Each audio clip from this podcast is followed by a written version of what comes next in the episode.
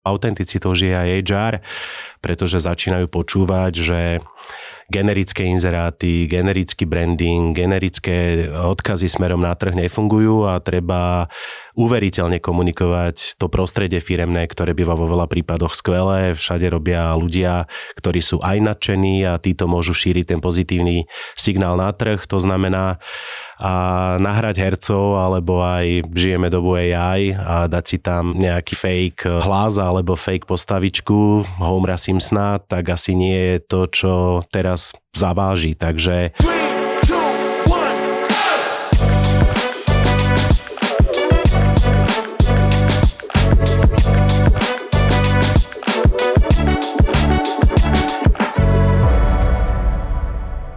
Dobrý deň, vítam vás pri ďalšej epizóde podcastu Očami HR.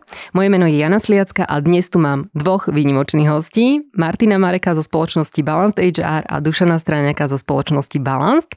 A dnes vám tak trošku možno pootvoríme dvere do takej tej domácej kuchyne práce personálnych agentúr, vzdelávania, do toho, ako sa zmenilo možno vnímanie personálnych agentúr, aké ty predstavy, predsudky sú s tým spojené v dnešnej dobe. Verím tomu, že prinesieme množstvo zaujímavých informácií. A moja prvá otázka smeruje k tomu, Martin Dušan, ako ste sa zoznámili? Keďže vás tu mám oboch, tak aby sme to možno povedali. Ako ste prepojení? Si myslím, že je to takom dobrý príbeh, ako sme sa zoznámili, pretože chalani boli zamestnancami vo firme, ktorú som školil. Bola to pre mňa jedna z prvých firiem, oni to vtedy asi až tak netušili, že som nejaký začiatočník, alebo uh, začínal som, bol to rok, dva som, som robil v rámci vzdelávania. A veľmi dobrá partia, veľmi dobré školenie. Už vtedy sme si ľudsky sadli, oni mali takú obchodníckú akadémiu, ktorá myslím, že to bolo 6 dní, alebo tak, tak celkom to ako keby malo aj kontinuitu, Eh, sadli sme si výborne a eh, ja som onedlho potom, ako skončilo to, ako, ako skončilo to školenie, možno ešte 3-4 roky, ale to si už nepamätám úplne presne, si zakladal vlastnú firmu, Balanced, uh-huh. a chalani tiež uvažovali o tom, že si založia svoju a oni prišli uh, na školenie financie pre nefinančných manažerov, ktoré sme vtedy robili, pretože že idú podnikať, idú sa oddeliť a a vlastne boli ste na tom školení vtedy spoločne a, tak. a vy ste ma potom, že no to môžeš ty povedať, Martin, že, že vlastne, čo vás inšpirovalo, že, že ste vlastne vy ma oslovovali. Vieš, že... Chytil by som sa toho, ako sme prepojení, viac ako formálne sme prepojení duševne, lebo myslím, že stále aj po tých rokoch, poznáme sa viac ako tých 15 rokov, stále sa vzájomne inšpirujeme, stále si navzájom vieme tu naťuknúť prihrávku a z ktorej vieme spoločne skorovať. Preto aj aby navonok nikdy nevystupujeme ako dve izolované firmy, ale snažíme sa vygenerovať, vydolovať a u toho klienta, ale samozrejme tak, aby to na konci dňa pomohlo všetkým, tým spoločným úsilím čo najviac. A pikoška na úvod možno, mhm. my sme áno, boli v takom medzikroku, čo ďalej s nami a, a podnikanie, vlastné podnikanie na vlastné triko bola taká logická ďalšia fáza nášho profesionálneho života. A trošku sme tápali aký názov spoločnosti vymyslieť a tým, že Duša nás predbehol a mal už názov spoločnosti a my sme mali takú tendenciu prepájať a stávať na nejakej platforme, tak sme okolo Balanced chceli a stále na tom pracujeme vytvoriť ďalšie odnože. Balanced HR, Balanced HR Services, a, a postupne na to nabalovať ďalšie iné veci, ktoré boli jasné pred tými desiatimi rokmi, kedy sme vznikli, alebo ktoré nám prinášajú aktuálne výzvy, o ktorých sa asi dnes ešte budeme mhm. rozprávať. Mm-hmm. No dobre, bolo to 10 rokov, čo sa teda založilo Balanced. A trvá to načenie dodnes? Načenie ako v každom podnikaní je trošku ako na horskej dráhe. Samozrejme, oslavujeme vždy spolu a, a žialíme taktiež, keď sa niečo nepodarí. A človek musí veľakrát hľadať sebe vnútornú motiváciu, ale vždy tie impulzy prichádzajú jednak od klientov samotných, alebo častokrát chodíme na inšpirácie k tým, ktorí nás inšpirovať vedia a môžu na rôzne konferencie a fóra, takže stále človek aj v tých najhorších chvíľach nájde v sebe tú energiu pokračovať ďalej. Ale to je výnimočné, vieš, lebo niekto, e, niekto nenájde tú energiu v sebe a povedzme po tých 5 alebo 7 rokoch sa to nejakým spôsobom zastaví a povie si, že už nie, že už ďalej nejdem. A napriek tomu sedíme tu a, a ideme ďalej. ja zase by som možno odpovedal v tom, že ja tam nevnímam, ako keby ten čas mm-hmm. mi tak uplynul akože mega rýchlo. Mm-hmm. Ako keď, keď, keď sa o tom bavíme, že 10 rokov alebo niečo podobné, ja mám stále ten istý pocit toho objaviteľa, ako som mal úplne pred tými 15-12 mm-hmm. rokmi, že vždy príde klient, klient má nejaký, nejaký problém, niečo riešime, chce naštartovať obchod, chce niečo ako keby posilniť, niečo zlepšiť a tak ďalej. Vždy sa do toho ponorím a riešim to, čiže mne tá energia akoby v tomto mm-hmm. sa nemení. Ako Hej. zatiaľ zaklopem, že, že, že toto je niečo, čo, čo ma drží, že tá energia... Dobre, ešte aby tak ten COVID bol ako v rámci vzdelávania. dobre, dobre, hej, hej. Také obdobie, ale to slovo asi už nespomenieme. Nie, to dneska. už nespomíname tuto, v tomto podcaste už. dobre, uh, ako sa teda menili tie trendy v tom vzdelávaní? Ty si hovoril dobre, že vždy príde klient, ktorý ťa nakopne, ktorý proste vždy ti dá ten impuls rovnaký ako na začiatku, ale napriek tomu predpokladám, že tie požiadavky pred tými desiatimi rokmi boli iné ako sú dnes. A v čom to ty tak najmarkantnejšie vnímaš, Dušan? Čo ja vnímam taký rozdiel, že, že pred tými desiatimi rokmi bolo veľa objednávok od klientov, ktorí boli veľké korporáty, zahraničné firmy, ktoré mali stanovený budget, mali predpísané, čo majú ako keby v rámci toho školenia absolvovať. A bolo, bolo vlastne ako keby viac pevne dané, že toto je náš budget, toto musíme spraviť, toto sa preškolí, boli, boli napísané témy, bol time management, boli prezentačné zručnosti a tak ďalej. Asi veľa ľudí nebolo takých nejakých kreatívnych v tom, že by si vymýšľali nové školenia, vlastné školenia. Podľa mňa nevedeli vtedy ľudia, že čo, Ešte to čo také toho nové? očakávať. Mm-hmm. Akože keď, si, keď si predstavíš, že pred tými 10-15 rokmi, keď prišli na tú školenie, tak to bolo prvýkrát a mm-hmm. tak ďalej. Nevedel si vypýtať, mm-hmm. že čo, čo ako keby, čo, čo mám dostať. Mm-hmm, ešte sa len preberali tie koncepty zo zahraničia asi nejaké. Áno, mm-hmm, áno. Mm-hmm. A to, to bolo vlastne tá moja výhoda, že ja som pracoval pre zahraničnú firmu, mm-hmm. odkiaľ tie koncepty sa, mm-hmm. som sa vedel naučiť a tak ďalej a, a potom postupne mm-hmm. začať ich už o, prispôsobovať na ten slovenský trh viacej, m, prispôsobovať jednotlivým tým klientom, ktorých som potom stretával. Čiže, a dnes je to iné? Dnes je to iné v tom, že, že už o, nie je tá objednávka tak, že potrebujeme odškoliť toto, uh-huh. aby sme si urobili čiarky, ale už je to, že hm, máme takýto problém a toto chceme riešiť.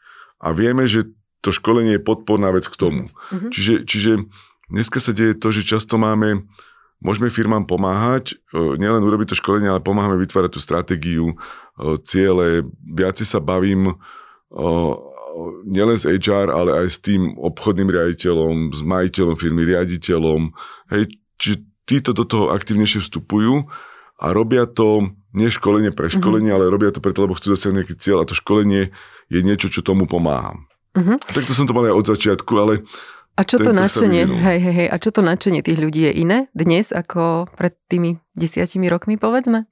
Načenie, ako vnímajú ľudia, ktorí ako sa idú školiť? na školení? Uh-huh, uh-huh. Ja mám dobré reakcie od tých, od tých uh-huh. ľudí vždycky, ako samozrejme, že keď niekto ide prvýkrát, tak je také, že čo tu budeme robiť, hlavne keď sú, máme také školenie majster vo výrobe, keď tam prídu z výroby ľudia, ktorí ešte neboli na žiadnom školení, tak tam, že čo tu budeme dva dní robiť, alebo A čo, máme, čo budú robiť na tom školení keď, keď, Alebo 6 dní, keď je celá tá akadémia, Aha.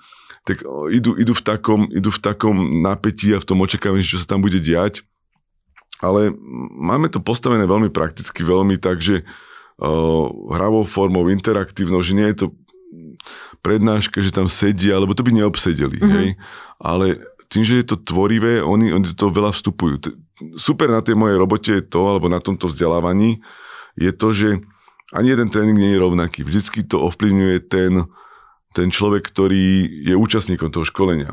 Mm-hmm. A ten má veľký vplyv na to, ako možno, možno taká, že koľko oni do toho vložia, tak toľko sa im vráti. Mm-hmm. Ak oni budú pasívne sedieť, čo sa teda nechcem tu sa zase klopať, lebo keď, sme, že keď, keď pasívne sedia, to sa mi teda nestáva, tak, tak by si z toho školenia potom nezobrali oni. Hej. Je to závislé na, tých, na tej aktivite tých účastníkov. Občas sa stane, že idú, začínajú pasívne, ale po prvom pol dní už, už sú aktívni. A to môže byť ale aj takým darom, vieš, je to tvojim darom, že ich dokážeš do toho vtiahnuť, alebo si sa naučil nejaké také praktiky, taktiky na tých ľudí, aby si ich do toho dokázal vtiahnuť. Lebo nie každý, podľa mňa, školiteľ, lektor dokáže uh, vtiahnuť tých účastníkov do toho školenia tak, aby... Asi je to kombinácia. Uh-huh. Ako ja som uh, od začiatku tým, že sa zaujímam o to, že čo oni majú, aký problém a chcem im pomôcť niekam sa dostať, uh-huh. uh, tak um, tak vidia ten záujem, vidia, že, že nerobím to preto, aby som urobil nejakú čiarku, že školenie prebehlo. Uh-huh, hej? A, a preto sú aj oni aktívni, pretože ja sa snažím, každý vnútorne sa chce niekam posúvať, každý vnútorne sa chce niekde rozvíjať a oni majú priestor tam si sadnúť a porozprávať sa a, a porozmýšľať a urobiť si e, nejakú zmenu v živote. Mm-hmm. Ako teraz krásne, krásne školenie, vlastne to je taký náš spoločný projekt. Nebudem menovať firmu, ale e, čo robíme, e, takú, takú akadémiu, tak tiež pekne sa ro, roztvárajú po... Akadémiu prvom, na čo? Uh, prosím? Že akadémiu, akú akadémiu? Uh, majster vo výrobe, Aha, vlastne takúto, takúto uh-huh, výrobnú a uh, tiež keď si predstavíte, že tí chlapí, oni nemali žiadne školenie, nemali, mm. nemali niečo a oni prvýkrát prídu takí, hej, neviem čo, no, o, všetci sú ticho, mm-hmm. tak si to hovorím, že Maria, to, tak to bude, keď to takto bude bežať, ako keby celých 6 dní, však to im poviem za 10 minút a mm-hmm. skončíme, ale pekne sa otvorili, rozprávajú, sú aktívni. Teraz máme stretnutie s, s ich, ich nadriadeným, ktorému dávajú nejaké vstupy, že áno, nie, ale to tiež ako keby nejako, že čo by sa dalo zlepšiť, ako by sa mohli posúvať. Ako je to krásny ten, ten ako, ako to prebieha celé. Ja mám dneska taký pocit, že ľudia veľmi bažia po tej komunikácii a niekedy im není dávaná, hej, že či už zo strany toho nadriadeného, že naozaj nemajú ten priestor s ním komunikovať, s tým mhm. nadriadeným. Mm-hmm. A možno, že aj toto je taká nejaká prvá cesta naozaj k tomu, že keď aj ten nadriadený povedzme nemá ten priestor čas, tak zabezpečiť aspoň takéhoto nejakého externého lektora, ktorý mm-hmm. otvorí tú komunikáciu. Áno. A, ale ja som mala tiež teraz v praxe taký jeden veľmi pekný príklad na to, že stále bola nespokojnosť vo výrobe a podobne a ten šéf a riaditeľ celého závodu si povedal, že idem sa ja na 20 minút porozprávať s chlapmi mm-hmm. každý týždeň a vidí úplne, že krásny efekt toho, mm-hmm. že ako sa tí ľudia začínajú otvárať a tá práca mm-hmm. začína trošičku lepšie fungovať. Takže možno, ono naozaj dnes je veľa toho tej komunikácie, o toho, koľko do toho vloží. Možno zase inú polohu poviem, že v rámci IT firiem, ktoré školím, tam je zase, zase tí ľudia sú otvorenejší, vedia si vypýtať mm-hmm, a tak mhm. ďalej. Sú zvyknutí tam, viacej. Tam je zase krásny ten príbeh, to, že Robili sme talent management, ktorý bol tiež 6-dňový program, mm-hmm. bol rozmiestnený nejako počas pol roka a tam bolo krásne to, že uh, ako vykopol alebo začal na tom pracovať konateľ, ale postupne uh, dvaja ľudia z HR uh, začali byť, ako keby v tom, nie z HR, ale aj ich priami nadriadení HR a tak ďalej do toho vstupovali a oni tvorili spoločne so mnou ten program. To znamená, mm-hmm. že ja som nevytváral program, ale my sme spoločne vytvárali mm-hmm. aj tí účastníci uh, samotní, tým, že už tie IT firmy a tak ďalej majú tie školenie viac za sebou, tak vedia si povedať, že hm, toto sa nám páči, toto sa nám nepáči, tohto chceme viac, tohto chceme menej. A myslím, že toto je to, čo sa ako keby deje a no, je to dobrý krok, že deje sa to tak, že oni tvoria ten príbeh. Oni, mm-hmm, oni hovoria, mm-hmm. ako kaďal pôjdeme, to, toto chceme viacej, jasné, tuto jasné. viacej priestoru a tak ďalej. A, a toto je niečo, čo ja už som vždy počúval a, mm-hmm. a, a snažím sa tomu prispôsobovať. Mm-hmm. Ako, ako podľa je to dobré, hej. Si taký klienta. autentický v tomto. Áno, áno. A tá autenticita sa asi dneska veľmi, veľmi nosí, veľmi hodí. Martin, ty to ako vnímaš? Autenticita v tomto biznise uh, personálnych agentúr. Je potrebné sa niečím odlišovať, alebo je dobré iba si dobre robiť svoju prácu? To asi ostane navždy. Alfa omega na konci dňa dobre mm-hmm. si mhm. urobiť svoju prácu a počúvať klienta aktívne a možno generovať ďalšie možnosti spolupráce a neostať iba pri nejakej izolovanej jednej akcii. Každopádne autenticitou teraz žijú všetci a vrátim sa ešte k nám na začiatok. Mm-hmm. My sme od začiatku mali ambíciu nebyť len ďalšou x agentúrou alebo poradenskou firmou na už v tej dobe rozvinutom trhu, ale aj tým, ako som spomínal, že chodíme do sveta, chodíme, stretávame sa s inšpiratívnymi ľuďmi, tak priniesť niečo zaujímavé a tým, že robíme sami na seba, tak oproti veľkým firmám máme možnosť si to vyskúšať, urobiť množstvo chýb, minúť veľa peňazí, ktoré potom musíme zarobiť niekde inde, ale Na konci dňa sú z toho pokusy, ako sme skúšali chatboty, skúšali sme rôzne školenia alebo online testy, ktoré dotedy na slovenskom trhu nerobil nikto iný. A snažíme sa teraz našepkávať firmám, že veci, ktoré od nás očakávajú, proste nie sme schopní v takej kvalite zrealizovať, pretože nemôžeme súperiť s ich vlastným brandom a tak ďalej a tak ďalej. No a samozrejme žije nimi aj, alebo autenticitou žije aj HR, pretože začínajú počúvať, že generické inzeráty, generický branding, generické odkazy smerom na trh nefungujú a treba uveriteľne komunikovať to prostredie firemné, ktoré býva vo veľa prípadoch skvelé. Všade robia ľudia, ktorí sú aj nadšení a títo môžu šíriť ten pozitívny signál na trh. To znamená a nahrať hercov, alebo aj žijeme dobu AI a dať si tam mm-hmm. nejaký, nejaký fake hlas alebo fake postavičku Homera Simpsona, tak asi nie je to, čo teraz zaváži. Takže...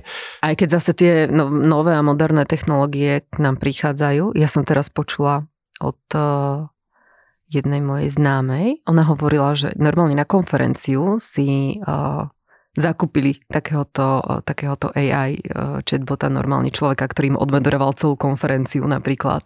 Áno, áno, my sme tiež svojho času chceli a už to bolo v takom štádiu, že už to len bolo treba priniesť fyzicky uh-huh. a na jednu konferenciu priniesť robota, ktorý by chodil pomedzi účastníkov konferencie uh-huh. a vedel ich eh, pozdraviť, opýtať sa ich, ako sa majú a čo ich zaujíma, to znamená, bolo to 5-6 rokov dozadu. Uh-huh a žiaľ tie priestory networkingové na tej konferencii nám to neumožnili, ale, ale už tedy sme sa na to pozerali takto a, a veľakrát sa k tým veciam vraciame, že fú, v tomto sme boli prví, ale nejak sme to nevedeli uchopiť v tej dobe a teraz máme druhé podanie, tak je iba na nás, ako si s tým poradíme.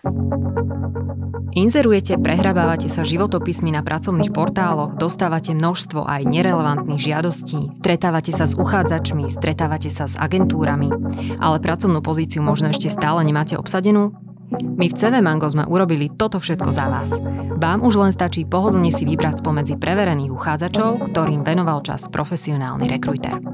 Od asistentky cez obchodníka, účtovníčku až po manažéra výroby či generálneho riaditeľa.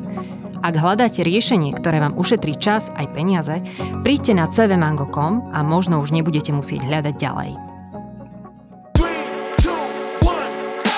O tej značke zamestnávateľa sa dneska veľa hovorí, hej, o tom, ako, ako tvoriť ten branding, ako tvoriť ten uh, employer branding. A sú dnes vnímaví uh, potenciálni kandidáti na tú značku? Ako dnes vnímajú značku firiem a značku zamestnávateľia, kandidáti v porovnaní s tým, ako ju vnímali povedzme pred nejakými desiatimi rokmi z tvojho pohľadu?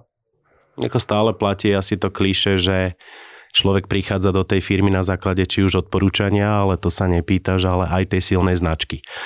Máme tu roky rôzne rebríčky najatraktívnejších zamestnávateľov, máme tu nejaké formalizované rebríčky firiem aj medzinárodné, ako Glassdoor, ktoré zverejňujú vnímanie zamestnancov alebo aj externých stakeholderov tej konkrétnej značky. Na konci dňa však rozhoduje naozaj to, že či firma nie tie hodnoty, ktoré má napísané na stene, či naozaj aj žije a či de facto na konci dňa tá atmosféra, ten prístup priameho nadriadeného naozaj v tomto platí.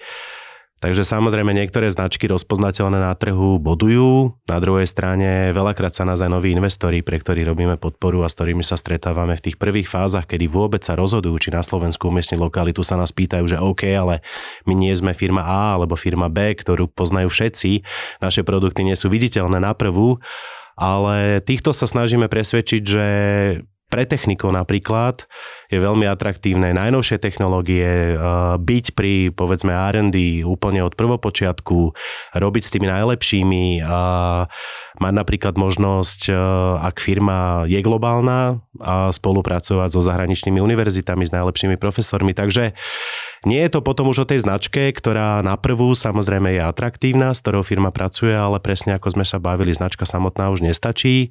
Firmy do toho zapájajú aj interných stakeholderov, to znamená súčasných zamestnancov od operátorov, majstrov, manažérov, kohokoľvek.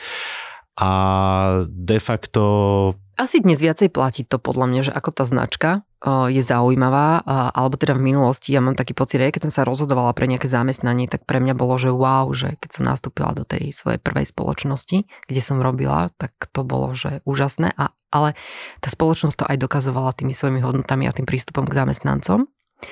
A čo si dnes myslím, že už uh, aj tie veľké značky uh, až tak to možno niekedy u nich není úplne, že v tom vnútri, hej, už v tej kuchyni.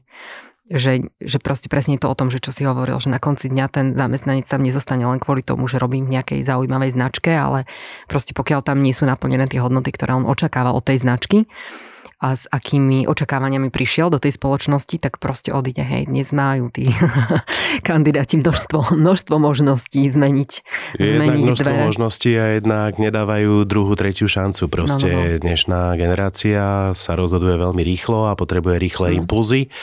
Takže tak ako tie impulzy sú pozitívne veľakrát, tak udržať tú pozornosť a tú lojalitu tých zamestnancov je čoraz ťažšie, najmä ak všetci teraz reagujú veľmi rýchlo, všetci sa navzájom inšpirujú, to znamená vždy sa je jednoduché dorovnať, ale akoby first never follows. Takže mm-hmm. stále ak niekto príde s niečím atraktívnym, napríklad teraz žijeme témou, ktorá opäť e, začína byť aktuálna, chytila sa toho druhá spoločnosť na trhu, štvordňový pracovný Áno. týždeň.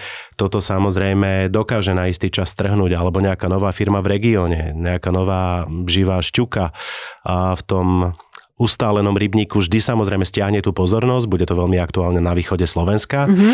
Časom ale samozrejme tieto vonkajšie benefity a pôjdu do úzadia a ľudia chcú mať prácu mm-hmm. doma, v regióne, stabilitu a preto aj pre niektoré firmy nie je dôležité byť atraktívny pre celý slovenský trh, ale je dôležité byť silný v tej svojej komunite, byť tam rozpoznateľný, viditeľný a angažovať sa z hľadiska aktivít, nielen pre zamestnancov, ale aj potenciálnych no. kandidátov. Presne ako hovoríš, že ti nechcem do toho vstupovať, ale nie je to, mm-hmm. nie je to taký, nie, je to vlastne celý taký uzavretý kruh, hej, lebo nie je to len o tom budovaní toho brandingu ako takého, lebo presne tam niekde to začína, že pokiaľ je tá vnútorná spokojnosť tých zamestnancov, tak potom sa to krásne cez tých ľudí šíri aj vonku a vytvára sa celý ten branding uh, spoločnosti a naozaj tá energia potom ide dobrá von, hej, aj, aj dobrá dnu, hej, lebo to, čo dávaš von, tak si priťahuješ potom väčšinou. Uh, Dušan, ty ako vnímaš ten branding v rámci spoločnosti dnes? Ja by som to rozdelal keby na dva smery že, že ten branding je dôležitý mať dobrý v tom, aby som bol atraktívny na mm-hmm. vonok, aby som dneska na tých sociálnych sieťach, na webe a tak ďalej, aby ten človek, ktorý na to klikne, aby mal ten dobrý pocit, ten prvý aby dojem. Aby na to chcel kliknúť. Aby na to chcel kliknúť, Aha, aby okay. sme to nejako pritiahli mm-hmm. a mhm. tak ďalej. Čiže musí Čiže zaujať. To je, to je to je to, čo je dôležité a o tomto sa veľa rozpráva a určite to je dôležitá vec. Áno, a... zaujať a odlišiť sa, hej? Toto mm. je akože tá prvá návonok, hej? Lebo keď budeme je všetci doba dávať... Vizuálna. Doba vizuálna. Keď budeme dávať všetci inzeráty v jednom layoute, v jednom proste fonte a podobne, tak ten človek sa v tom stratí a nebude nás schopný nejakým spôsobom odlišiť. Ale to je tá, tá rozpoznateľnosť značky v obchode a bežne sa to tak hovorí, hej, že ako je tá značka rozpoznateľná. Mm. Ale toto je asi aj tá rozpoznateľnosť značky na tomto trhu proste toho HR brandingu alebo employer brandingu, že ako je, ako je rozpoznateľná tá značka medzi potenciálnymi zamestnancami alebo novými kandidátmi. Ale tak, jak si to ty spomenula, že, že keď je človek ako keby napríklad prvú prácu a tak ďalej, tak hľadá určitý brand, uh-huh. lebo dneska vieme, alebo veľa ľudí vníma, že nebude 40 rokov robiť jednej firme, hej, a chce mať v tom životopise niečo, čo bude rozpoznateľné a preto tú prvú, prvú firmu často volí naozaj ten veľký brand, aby v tom životopise to vyzeralo dobre. Mm-hmm. Uh, to je jedna stránka mince. Ako, čiže byť atraktívny, aby som priťahol tých prvých alebo priťahol tých zamestnancov. Druhá vec, ale je potom tá, tá spokojnosť vnútorná tých mm-hmm. zamestnancov, či oni sú spokojní a ďalej to šíria. Mm-hmm. A, a tu vidím, ako keby, vrátim sa k tej prvej téme, že ten branding firemný o, kedy si malo na starosti nejaké marketingové oddelenie, HR a podobne. Mm-hmm.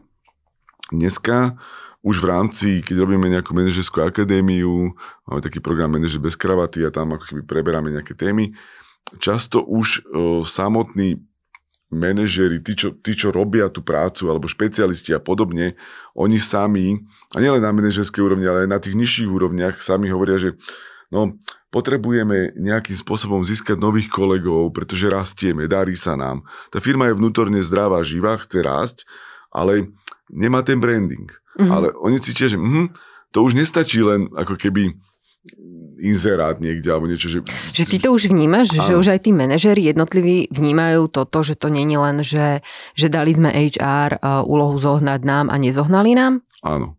Že naozaj mm. chcú byť aktívni, chcú sa zapájať, mm-hmm. ale nie sú vytvorené tie nástroje. Vo veľa firmách nie sú mhm. vytvorené mm-hmm. nástroje. To znamená, že nie je urobená nejaká stratégia, že urobíme nejaký post, ktorý dáme na LinkedIn a my, to, my ale chceme, aby raz napísal článok ten, urobil ten, v tej firme, čo som spomínal, tak, tak aby, sme, aby sa propagovali tie veci, tak, tak robia vlastne aj to, že Uh, urobili krátke video, sami tí zamestnanci mm-hmm. urobili... Uh, to, čo si školil, hej? Áno, to, čo som školil. Mm-hmm. Ale sami, on, to bola ich aktivita. Um, vymysleli si video, natočili ho, zrežirovali a, aby, a, a, a ten cieľ bol preto, lebo potrebujeme nových kolegov. Mm-hmm.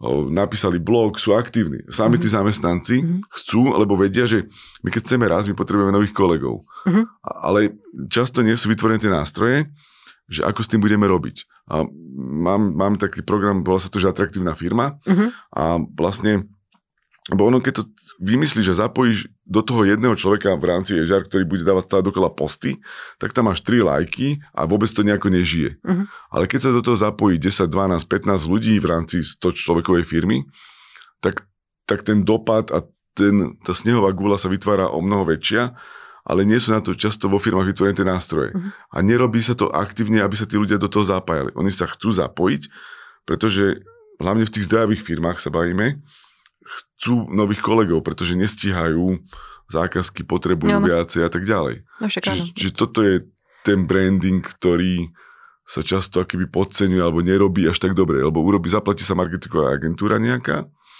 a oni potom dávajú niečo na, na, na sociálne siete. A není to autentické. Áno. Potom. A Ale potom... takto, keď to natočia mm-hmm. chalani, mm-hmm. A, tak, tak robia ten brand smerom von, ale zároveň robia ten branding smerom dovnútra, ale oni to ani možno nevedia, že to robia, pretože zase si to medzi sebou zdieľajú, zase medzi sebou do toho vstupujú, vytvárajú veci a, a, a interný, ten interný branding je tiež veľmi dôležité, aby tí zamestnanci tam boli spokojní a to je tam, kde nastupuje to vzdelávanie, tam, kde nastupuje tá práca s tými, s tými ľuďmi a to, keď sa aktívne robí, tak tí ľudia sú potom spokojnejší.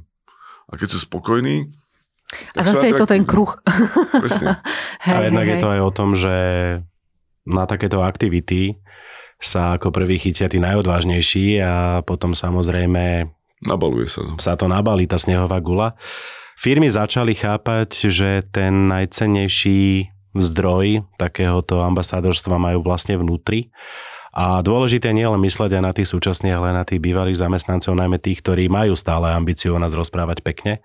Mm-hmm. A práve toto je tá najautentickejšia referencia, ktorú človek môže dostať. Presne my sme tiež kedy si mali nášho kamaráta, ktorý chceli spracovať a pohovory boli veľmi demotivačné smerom k nám, aby sme tomu človeku nastavili zrkadlo, ale on mal krásnu referenciu, ktorú mu spontánne nazdielal súčasný kolega a on povedal, mne je to jedno, aké to bude ťažké, ale neznesiteľné, ale máte skvelé party. A každý si tam našiel to svoje. Takže samozrejme na tom toto dlhodobo nemôže fungovať, ale o tom to je. Rešpektovať tú inakosť každého, prezentovať napríklad tých zamestnancov nie len takto vyzerá naša výroba. Začal som ako operátor a postupne mi dala firma šancu rásť a ja som sa tej príležitosti chytil, ale napríklad vo svojom voľnom čase športujem, alebo som horolezec, prekonávam výzvy, pomáha mi to tým, že som práci spokojný alebo doma spokojný. Takže jednoducho presne je to kruh na konci dňa, je to všetko prepojené. Ja som teraz uh, aj čítala takú štatistiku, že naozaj, čo sa týka motivácie tých zamestnancov, že prečo zostať uh, v zamestnaní, tak samozrejme okrem toho, že adekvátne finančné hodnotenie, ktoré asi dnes je na prvom mieste, to bolo to, že či ho práca baví a že či sa cíti nejakým spôsobom prijatý v tej spoločnosti, hej, že či môže byť sám sebou. A toto je asi dnes veľmi dôležité, lebo mm, aj, aj, aj balans ako názov, hej, to je úplne, že krás, krásny názov spoločnosti. A dnes naozaj by sme sa mali snažiť o taký ten balans v tom živote, že neviem, mne sa ani celkom nepačí tá myšlienka úplne toho rozdielovania, že aby som mal čas na, na súkromie a čas v práci, ale aby to bolo v takom, takej nejakej rovnováhe, v takom nejakom prepojení, lebo v podstate žijeme aj tak jeden život, hej. A ono sa to stále ovplyvňuje. To, ako sa cítim doma, ovplyvňuje to, ako som v práci, ako som v práci, ovplyvňuje to, ako som doma. Čiže nedá sa to nejako úplne rozdeliť. Hmm. A že možno, že nájsť v tom tak nejakú symbiózu celú. Ono a... práve preto to už aj uh-huh. teraz funguje skôr tak, že nie je to baťovské 888 uh-huh. uh-huh. akoby ucelené, ale presne každý máme iný životný rytmus a iné koničky, ktoré sa dajú vykonávať v inom čase. To znamená, nás to veľmi naučilo a ten nový normál, ktorý my ale vnímame uh-huh. v tej rovine, že naozaj sa orientujeme na to, či ten človek performuje na konci dňa, lebo to sa ráta, ale nejak neriešime, či to vykonáva ráno, v sobotu, v nedelu alebo po obede. Každopádne takýmto spôsobom on dokáže uspokojiť všetky očakávania, ktoré má aj od svojich rodinných príslušníkov alebo svoje vlastné ambície a podať aj dobrý výkon práci a voči svojim klientom. No super, ale vieš, e, ono keď začne človek podnikať a začne akože robiť sám na seba, vieš, tak sa väčšinou hovorí, že chcem e, podnikať, lebo chcem si proste, akože chcem robiť toľko, koľko chcem, hej, že ako, aby som si to vedel nejako ustriehnúť ten čas a väčšinou robiť stále, hej. že, podarilo sa vám nájsť ten balans v tomto celom? Inak ja, ja trošku neodpoviem na tú otázku. No ale, tak to je pekné, díky. Odpoviem. Keď ste sa tu bavili o tom, že balans, že, že vlastne ten názov balans, mm-hmm. tak ono môže mať veľa mm-hmm. metafor, ale uh, ja sa možno vrátim trošku k tomu brandingu, že, že keď, som, keď som dával ten, vymýšľal ten názov, že prečo balans, tak vlastne ja som už predtým robil školenia v inej firme. A, a videl som dve, uh, dve také tváre toho, že zažil som firmu, ktorá mala super autenticitu, perfektnú energiu, a, takú živelnosť v sebe a chýbal im nejaký proces, tá stratégia nejaká. A to je, t- keď sa bavíme o tom brandingu, že ja, ja interne si žijem perfektný život, ale nikto o tom nevie a nikde to nepropaguje. Nie je tam proces toho, ako by mm-hmm. ten branding mal robiť. A to je to, čo chýba tejto firme. Mm-hmm. Potom je nejaká firma, ktorá má super proces, má to dobre nastavené, e, zaplatila za marketing x peňazí a má to vyšperkované, ale nemá tam tú, tú energiu. Mm-hmm. A hľadáme tú rovnováhu v tom, že ako nechceme od toho, kto je proste živelný a, a, a autentický a taký, aby bol nejako extra zošnurovaný, mm-hmm. ale nájsť tam tú rovnováhu v tomto. Čiže to možno tak ma nap- ako keby napadlo, že keď sme sa bavili o tom brandingu, že taká odbočka k tomu, že ten, ten nájsť tú rovnováhu možno v tom, že aby tie procesy boli také, aby mi pomáhali, aby tam bol nejaký systém. A to často firmy nemajú, špeciálne v tom brandingu, keď sa bavíme. Uh-huh. A aj v iných veciach, aj v obchode a manažmente a podobne. Uh-huh. A na druhej strane zachovať tú autenticitu a nájsť tú primeranú formu v tom.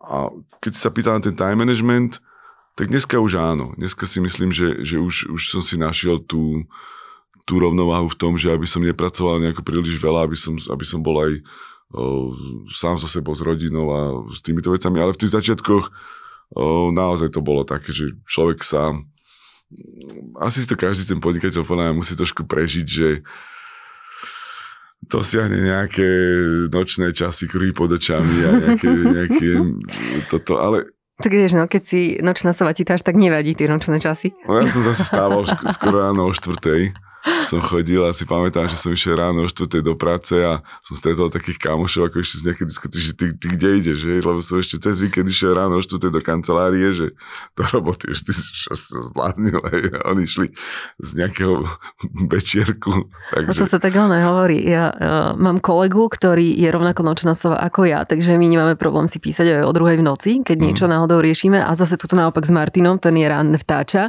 tak my hovoríme, že robíme 24-7 vlastne, kde ja končím, on začína. Martin, Presne ty to tak. máš ako nastavené s tým svojim vlastným balans? Nie, mne sa to nepodarilo. Ešte Stále hľadáš, jasné však. Občas si tú cestu hľadania užívam, občas menej, mm. ale otázka je, že kedy človek naozaj robí. To znamená aj rozdiel rozmýšľať o veciach, kam môžeme mm-hmm. ísť mhm. ďalej, alebo ako to vylepšiť, alebo priniesť niečo nové a občas aj pri kosení, alebo pri len tak relaxe si, si urobím poznámky, pristenie sa pri tom, že si niečo zaznačím, alebo aj keď čokoľvek zaujímavé počujem alebo vidím. To znamená, aj toto je do istej miery práca, mm-hmm. lebo človek s tou firmou proste žije. To je aj e, možno rozdiel, kedy zo západu napríklad idú trendy z Nemecka, možnosť vypnúť sa, možnosť nepríjmať firemné maily, tak toto sa nám úplne nedarí. A je to aj tou rozmanitosťou našich klientov. Mm-hmm. Niektorí proste pracujú objektívne v inom časovom pásme. Takže nie, nie. A ako by klasik povedal z jedného českého filmu, jo, radí ja umím, ale hrať ne. a s akými spoločnosťami, Martin, pracujete dnes? Zmenilo sa niečo za tých 10 rokov? Ty si hovoril, že teda je rozmanit, sú rozmanití tí klienti. Akí sú to väčšinou? Tak na začiatku sme samozrejme začali spolupracovať s tými, ktorých sme poznali historicky a ono sa to tak vykryštalizovalo a boli to najmä firmy z oblasti výroby, engineeringu, dosilne automotív, tak to je celkom logické na Slovensku, ale tu ani nie je dôležité, že pre koho my chceme pracovať, ale aký tým ľudí aktuálne máme. Uh-huh a tí dosť e, ovplyvňujú tú skladbu zákaziek alebo projektov, tú našu to, kompetenciu. Čo to konkrétne znamená? Tá prvotná idea Balance bola taká, že Balance bude iba dážnik, ktorý zastreší de facto tým špecialistov, mm-hmm. ktorí budú môcť poskytovať služby na solidnej báze. To znamená, my im vytvoríme prostredie, aby mohli nerušene pracovať, dáme im systémy, budeme im prinášať alebo budeme ich podnecovať, aby oni prinášali ďalšie inovácie a smery, ktorými môžeme ísť.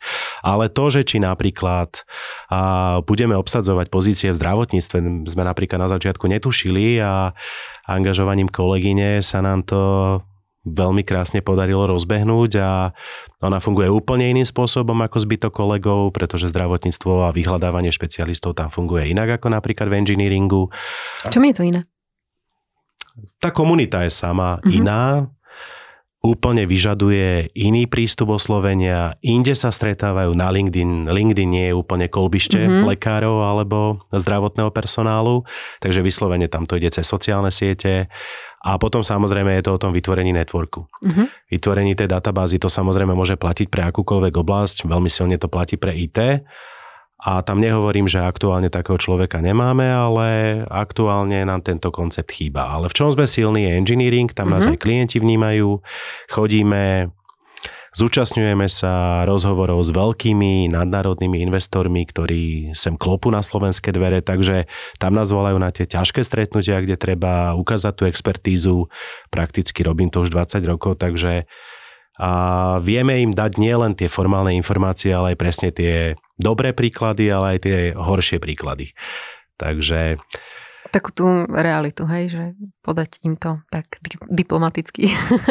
že ako no, to, najlepšie ako úplne je. na rovinu. Našou úlohou okay. nie je a, zamožovať alebo niekoho hladkať a ako to robí dobre, ale myslím, že nás si najímajú firmy práve preto, aby sme upozorňovali na to, že čo my vidíme ako nový element, ktorý prekročil ich prach, uh-huh. čo už oni nie sú schopní vnímať. Uh-huh ale hlavne tým, že my máme za sebou množstvo projektov, tým ale nechcem povedať, že zdieľame dáta, ktoré sú diskrétne a ktoré vyplynuli, ale každopádne máme veľmi krásnu príležitosť jednak tým, že aj opäť sa vrátim tým konferenciám, vnímame tie najnovšie veci, máme možnosť o tom tie firmy informovať, a odporúčiť im vzorce správania. A presne ako aj Dušan hovoril, alebo ako si ty otvorila tú debatu, čoraz viac sa do tejto debaty okrem HR zapájajú práve aj ľudia z iných oddelení, ktorí ideálne už si vnímajú presne tú potrebu, že bez ich zapojenia ten proces nebude úspešný a ambasadormi sú aj oni nie len HR, ktoré ako interný dodávateľ musí obsadiť chýbajúce pracovné pozície. Ja tu mám ešte jednu takú otázku, ktorá mne už dlhšie beží hlavou a bude opäť na teba, Martin. Ako sa zmenilo vnímanie personálnych agentúr v čase? Ja som robila, teda robím v tejto oblasti 15 rokov a ja tam isté vníma, rozdiely vnímania vnímam. Aj toho, ako, ako povedzme na nás komunikujú alebo ako komunikujú o personálnych agentúrach povedzme na nejakých rôznych konferenciách, keď ich spomínajú v tom, že ako využívajú jednotlivé služby na získanie svojich kandidátov a podobne. A, a sú tu asi prítomné isté predsudky podľa mňa, alebo možno, že nejaké mýty. A ako to vnímaš ty? Taká otázka na telo. Tak nepochybne sám som konzument a iných služieb alebo iných produktov a tiež si vytváram sám predsudky. A treba povedať, že veľakrát sú opravnené. Sú aj uh-huh. veci, ktoré sa nám nepodarili a žiaľ teda to možno prispelo k tomu, že, že, že firmy môžu vnímať agentúru ako niekoho, kto nedodal alebo kandidát, ktorého sme dodali, tak odišiel, alebo benchmark, ktorý sme nastavili, nebol tak precízne nastavený, ako, ako boli očakávania klienta, ale presne je to o, tým, o tom nastavení očakávaní. Ono asi jednoduchšie sa hľadali tí ľudia pred tými 15 rokmi ako teraz, alebo teda desiatimi. Ja som zažil aj tie fázy, kedy prakticky agentúry boli úplne veľká neznáma a firmy nemali s nimi skúsenosti mimo práve tých už etablovaných v tej dobe nadnárodných firiem, pre ktorých to nebola novinka. Uh-huh. A bolo tu len zo pár veľkých medzinárodných hráčov, potom prišiel prakticky ten boom, kedy sem nabehli de facto všetci relevantní hráči. A Vtedy sme vyrábali objednávky ako na bežiacom páse. Prakticky firmy si to osvojili, pochopili, že bez agentúr sa jednoducho nepohnú, najmä teda myslím z hľadiska permanent placementu. Uh-huh Leasing eh, si prechádzal rôznymi vývojovými fázami, utrpel naozaj tým, že sa na Slovensku trh vyrojilo alebo množstvo hráčov, ktorí v tom videli príležitosť a, a na konci dňa to končilo veľkými priesermi a ľudia ostávali na ulici bez vyplatených mm. miest a odvodov, mm. takže toto samozrejme tiež z toho globálneho hľadiska prispelo, pretože málo kto na trhu rozlišuje headhuntera a permanent placement agentúru alebo ADZ-kovú agentúru dočasného pridelenia. No a otázne je aj to, že či sa firmy snažia robiť to stále po starom, alebo povedzme hľadajú nejaké nové prístupy, nové možnosti. My tiež, a vrátim sa k tým očakávaniam, uh-huh. nemôžeme vyriešiť veci, kedy firma už urobila v rámci svojej možnosti všetko možné a nemožné a potom v čistom zúfalstve zavolá agentúru a očakáva, že my zrazu prídeme s riešením na kľúč. A my de facto práve v tomto momente sa snažíme to interne odmoderovať, hľadať tie príčiny, prečo to nefunguje a možno sa pozrieť do oblasti spokojnosti, do oblasti odmeňovania, ale v princípe nemá zmysel opakovať tie isté aktivity a, a s očakávaniami iného výsledku. Hej, hej, hej. Takže tu potom my skôr prinášame nejaké, nejaké mediálne kampane alebo povedzme asistenciu s nasadením automatizovaných nástrojov AI a podobne lebo to je možno aj naša pridaná hodnota otvoriť oči. A sú tu, povedzme, aj také chiméry, a to ešte budeme tomu čeliť z titulu transformácie štruktúry našich zamestnancov. Proste chceme, nechceme, ten trh sa bude musieť otvoriť. Bol tu predsudok, že zamestnávaním zahraničných zamestnancov napríklad berieme prácu domácim, mm. alebo že sa dampuje trh, alebo nerastú mzdy takým tempom, ako by sme chceli. Kto je v tom orientovaný, tak vie, že samozrejme všetci pracujú za rovnakých podmienok minimálne, samozrejme u tých firiem, ktoré to robia košer a naopak veľakrát aj za podmienok vyšších. A prácu už nemajú brať akú, pretože aktuálne robí aj ten, kto nechce. Takže, takže skôr máme ten problém opačný. Potom ďalší taký fenomén býva, no dobre, a vy nám ten sem teraz kandidátov predáte a potom si ho po roka vytiahnete a predáte ich zase niekam inám, takže za tých 20 rokov praxe alebo 10 rokov pod balans by sme mohli napísať knihu. Nuž áno. A predsudkov je veľa, ako v každom inom produkte, ale ak si človek vidí na konci dňa toho klienta, má profesionálnych ľudí, ten tím, a urobí si svoju robotu, tak aj to môže prispieť k tomu celkovému vnímaniu agentúr. Povedal si ešte jeden element, na ktorý budem reagovať. Uh-huh. Vnímanie agentúr. Boli tu proste ambície, že a veľké spoločnosti, inzertné alebo nástupom LinkedInu zaniknú, uh-huh. zaniknú personálne agentúry, uh-huh. nebude ich miesto. Nebude ich miesto v tej podobe možno, ako uh-huh. fungovali, ale to platí pre akýkoľvek segment.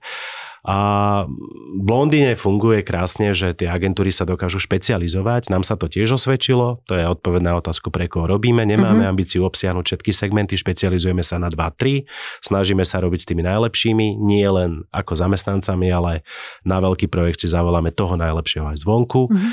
Čiže 2-3 si hovoril, to bolo to zdravotníctvo, inžiniering, a celkom sa nám to zmenilo teraz do oblasti stavebníctva, stavebných mm-hmm. materiálov. Mm-hmm. To bol segment, ktorý sme dovtedy nepoznali. A čoraz viac, a to je zaujímavé, aj verejná správa, respektíve štátne alebo príspevkové organizácie, samozpráva celkom dobre chápu, že treba siahnuť pri rôznych špecializovaných projektoch aj po, človek, aj, aj po ľuďoch zvonku.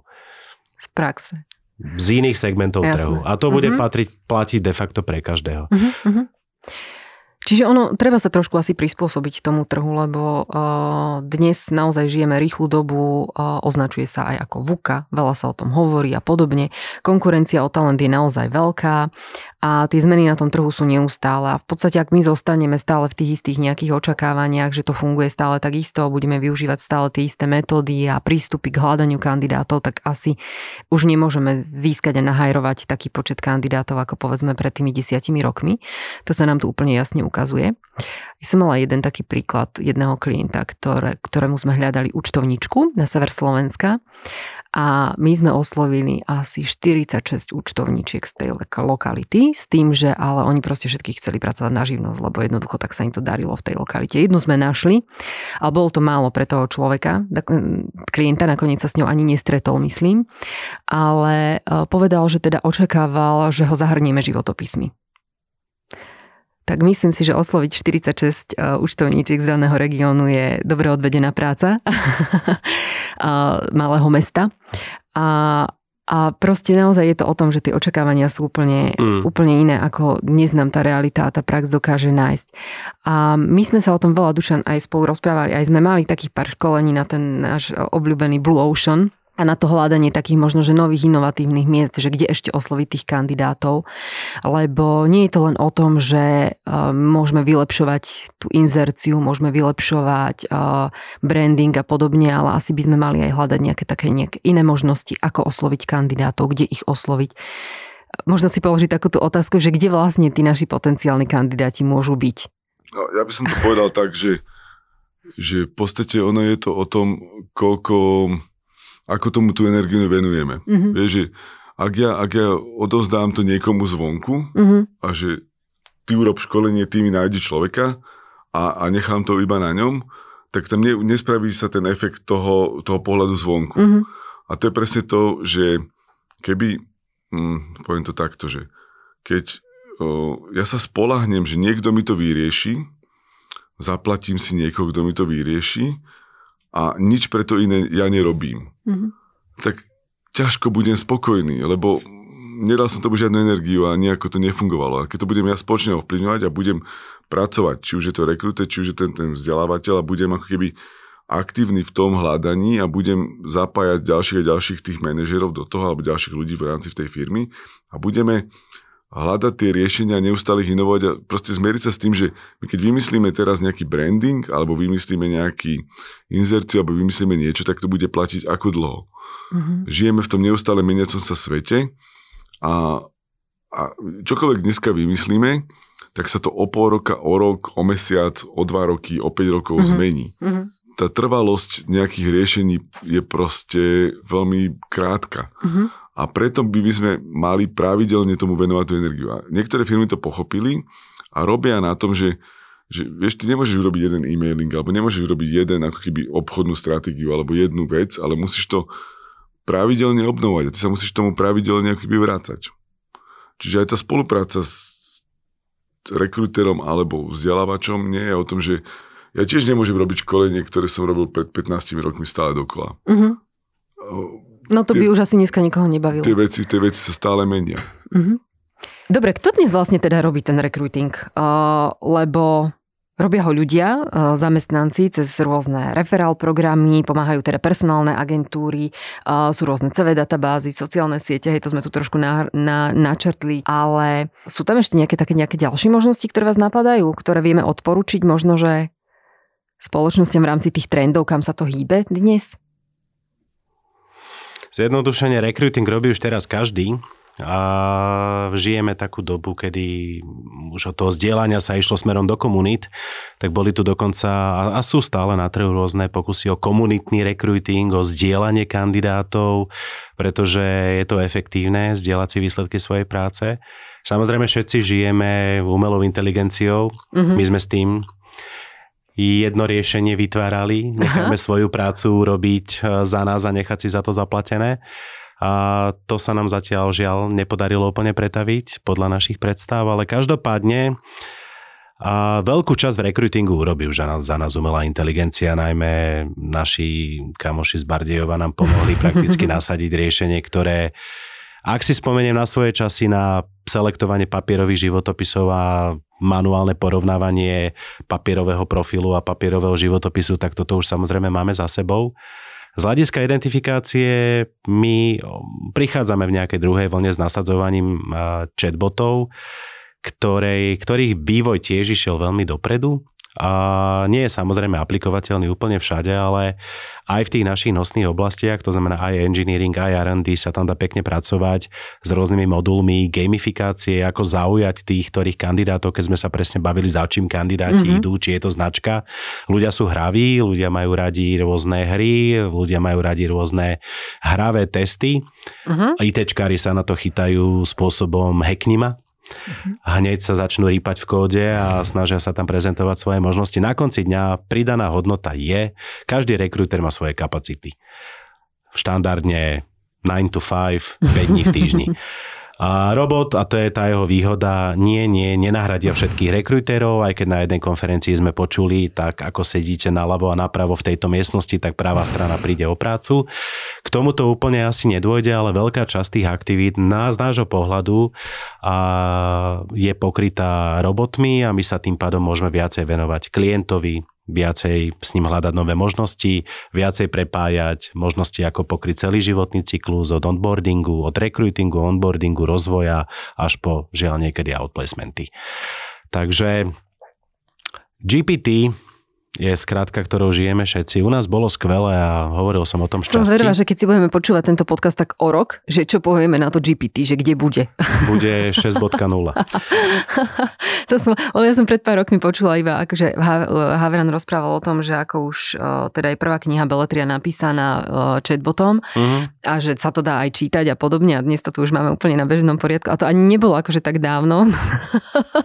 Takže strašne rýchlo sa to mení tá doba. Tak. Ako by manuálne časti ja do svojich prezentácií si nechám generovať robotom. Uh-huh. Je to ďaleko rýchlejšie, ako to hľadať na webe a prechádzať uh-huh. viacerými zdrojmi.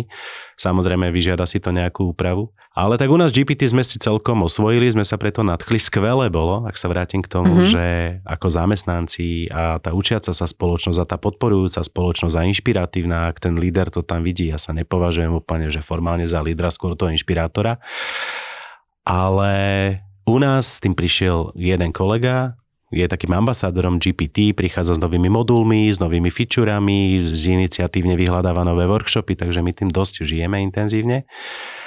A snažíme sa to aj prenášať do produktov a vylepšovania produktov. Napríklad analytická časť, analytickú sekciu, ktorú máme, tak tu chceme plne automatizovať niekedy v čase, samozrejme v mhm, nejakých fázach, mm-hmm. sa to ešte nevyhne manuálnemu vstupu a benchmarky, prieskumy odmeňovania, ktorými sme celkom dosť intenzívne žili v prvom pol roku, kedy firmy podliehali panike alebo báli sa, ako reagovať na tú vysokú infláciu a súčasne povedzme neroztáčať inflačnú špirálu tak od toho manuálneho zberu dát a manuálneho vyhodnocovania a manuálneho prekladu by sme sa chceli dostať do nejakého minimálne čiastočne vízia plne automatizovaného výstupu a spracovania.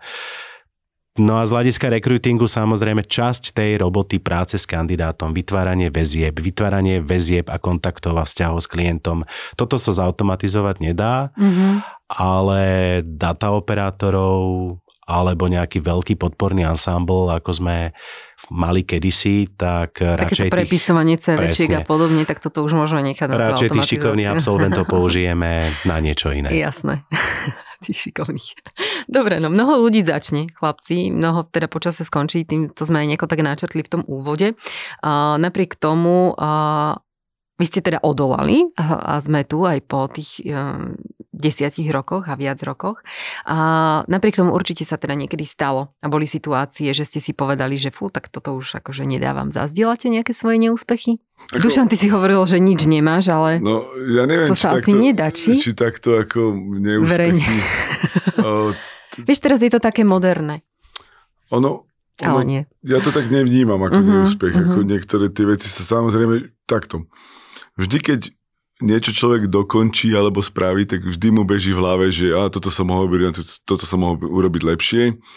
Možno nejaký marketing alebo tieto veci sme taký berem ako, ako, že tam až toľko sme neinvestovali, nie som v tom až taký silný, dobrý. Hej, lebo... ale niečo také ti napadne, že keď si sa chytil za hlavu, že kokos, že tak toto som prepálil?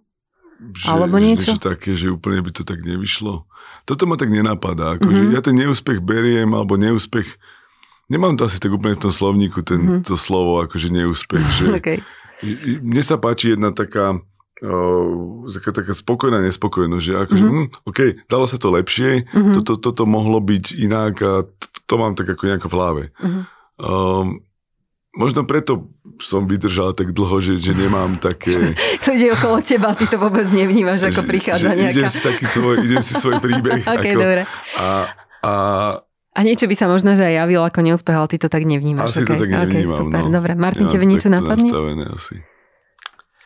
Ak sme sa bavili o hľadaní nejakého vnútorného balancu, tak mm-hmm. ja Mhm. samozrejme, vec, ktorej sa snažím sa zlepšovať, je neriešiť veci. Samozrejme, obchodník s tým musí žiť celý život, neriešiť veci, neúspechy príliš dlho, poučiť sa z nich. Z každého obchodu, ktorý nám nevyšiel, alebo projektu, ktorý nám nevyšiel, alebo prezentácie, ktorá nebola, alebo nahrávanie podcastu, ktorá nemusí byť úplne 100%, sa snažím vždy hľadať možnosti, ako to urobiť na budúce inak, lepšie. Samozrejme, nedajú sa veci ohýbať cez koleno a my máme aj také firemné pravidlo, čo sme sa naučili v ostatných rokoch, nebrať všetko za každú cenu. Mhm. Lebo skôr alebo neskôr to buď zlomí kolegu, alebo na konci dňa to postihne firmu. Neúspech asi na nejaký veľký čakáme, ten sa stane skôr alebo neskôr. A určite. Ale ako hovorím, tieto čiastkové neúspechy, ak v čase proste človek nedokáže vstrebať pozitívne, Dušan veľakrát hovorí o strese, ktorý pomáha. Mm. Takže akoby ja dokážem toho veľa uniesť, ale neviem, čo na to môj kardiolog a, a gastroenterolog. A, a ďalších nebudeme venovať, dobre? Okay. A jednoducho jediná cesta, ako z tohto von, je nechať veci tam, kde sú, to znamená v minulosti, príliš to neanalizovať a ísť dívať sa dopredu. A chyby robíme dnes a denne. Samozrejme, ako som spomínal, spálili sme množstvo vlastných peňazí, ktoré sme mohli použiť na ďalší rozvoj a robili sme veľa rozhodnutí, kde sme sa potom museli vrátiť kus cesty alebo začať úplne na inej platforme alebo iným spôsobom. Takže toto ale myslím, že je prirodzená súčasť podnikania. To je to krásne, prečo sme to aj začali robiť, že jednak nikde nemáš inde príležitosť minúť toľko vlastných peňazí. Presne tak. Ale vždy sa nám akoby, aj keď boli tie výzvy, že sme si siahali na dno aj z hľadiska cashflow, alebo proste už sme sa báli, keď to v tej dobe, ktorú nemôžeme pomenovať, začalo. A riešili sme otázku, či budeme pokračovať Áno, ďalej a či náhodou to nie je koniec. A nie, tak som rada, že nie. neúspechy, tak Dobre, ja som myslela, ja vám poviem, ja som myslela, že také niečo, ako napríklad mne sa minulý rok podarilo, že na dovolenke som si nastavovala out of office a o, sa mi to nepodarilo nastaviť a poslala som teda out of office uh, mail všetkým, uh, ktorí mi poslali kedy akým ja- e-mail, Mhm. hej, takže ich bolo veľmi veľa. Tak takéto drobnosti som ja myslela. akože- No takých to je, ale to, má, to, to, to, to, Akože, zostane niekde vzadu. však, akože- to len tak, akože vieš, že potom mi písali ľudia, že my sme spolu nehovorili, akože vieš, takým, že čo pred Áno, tromi, áno. štyrmi, piatimi rokmi a podobne aj, no nevadí. Uh, tento rok si neberiem na dovolenku uh, počítač, takže toto všetko Ale vieš čo? nastavíme predtým. Tieto chyby alebo také neúspechy, to je niečo práve, čo Uh, takýchto určite mám veľa. Mhm. Mm-hmm. Ako a práve ja, ja verím tomu, že napríklad to, keď si to spravila, No, tak ti to donieslo na konci dňa niečo zaujímavé, že si, si možno sa ti ozval nejaký človek, to- ktorého si zabudla a tak ďalej. Čiže ona tá chyba alebo ten neúspech často prinesie niečo, čo... čo áno, vám- ale pamätám si veľmi silne ten pocit toho, akože celkom, akože keď odchádzalo tých 15 tisíc mailov, dosť zle. ten pocit, a vieš, nevieš to zastaviť, akože, No. a, a iba idú a odchádzajú. A teraz prichádzajú tie maily, že prečo mi posielate takýto e-mail, že ste na dovolenke a podobne. No nevadí. Uh, beriem si knihy tento rok na dovolenku iba uh, o jednu viac uh, na miesto notebooku. A čo odporúčate? Čo odporúčate na leto, letné A- čítanie? Ja, ja poviem, uh, aj tak nadviažem na to, čo, čo už tu dneska bolo, keď sme sa bavili o tých chat GPT a Mhm. týchto veciach. Mne sa veľmi páčila kniha Seth Godin, uh, Moderné kmene. Mhm. To je vlastne taký ten leadership z dola. A, a práve žijeme dobu, kedy no, v akékoľvek firme môže nejaký jednotlivec si Mhm. povedať, že hm, toto je dobrý podnikateľský nápad a vytvoriť nejaký novú cestu, nový smer, niečo zmeniť a sú na to zdroje, sú na to možnosti a toto je to, čo ten chat GPT nevymyslí. On nevymyslí stratégiu, že aha, toto by sme mohli takto. Mhm. On už iba vie urobiť to, čo vy mu poviete, aby urobil, ale to vymyslenie, tá kreativita, tá tvorivosť, to je to, čo aj Martin spomínal pri tom kosení trávy. Ja to neberiem ako záťaž, ako v rámci toho work-life balance, ako podľa mňa je to super, že ja kosím trávu a popri tom ešte môžem rozmýšľať nad tým, že hm, ako by som mohol vyšperkovať nejaké školenie, ako by som mohol niečo zmeniť. mňa to osobne nezaťažuje. Uh-huh, uh-huh, dobre, a to takže... je to, čo je ten, teda moderné kmene Seth Godin, naozaj žijeme v dobe, kedy ktokoľvek môže zmeniť svet. Perfektne. Martin, máš nejaký tip? Ja som mal ambíciu ako prvú knihu na teraz si prečítať vlastne kurz rýchlo čítania. Aha. Na to, aby som mohol naplniť svoje ambície a absorbovať všetky knihy, ktoré si v priebehu roka kupujem a odkladám si ich na obdobia letnej dovolenky a vianočnej dovolenky a už som začal kupovať elektronické knihy, aby som sa nemusel pozerať na tie rastúce regále kníh fyzických. Každopádne všetko má svoje za a proti. A ja dúfam, že najčastejšie budem otvárať e, grilovacie knihy mojho obľúbeného Zdenka Polrajcha a žiť tak aj počas leta svojou vášňou varenie a grilovanie. Ale mám pláne vrácať sa aj k veciam nejakým životopisným od Waltra Isaacsona. Vždy rád siahnem aj druhý, tretí krát po Simonovi Sinekovi a jeho hľadaní prečo alebo leadershipe, vždy sa nájdem niečo iné a nejaké nové inšpirácie. Mám rád či už sfilmované, tie sa mi vnímajú jednoduchšie, ale samozrejme kniha dá tomu iný aspekt, firemné príbehy úspešných firiem, či to bolo Nike, či to bol McDonald's, či to bol Zapos. Je dobré, sú to síce staré knihy, ale je dobré sa k ním vždy vrátiť a človek aj pod tým plivom ďalších skúseností tam nájde nejaké nové perspektívy a inšpirácie. Ďakujem vám veľmi pekne, chlapci, že ste boli hostiami v dnešnom podcaste Očami HR. A ďakujem za všetky tie veci, ktoré ste tu pozdielali, za tých niekoľko rokov, ktoré ste nazbierali, že ste pozbierali. A verím tomu, že sa možno, že počujeme niekedy aj s nejakými konkrétnejšími témami, rozoberieme možno nejaké ďalšie zaujímavé inšpirácie. Ešte raz veľmi pekne ďakujem. Martin Dušan. Ďakujeme. Ďakujeme. A vám, milí posluchači, prajem ešte krásny deň.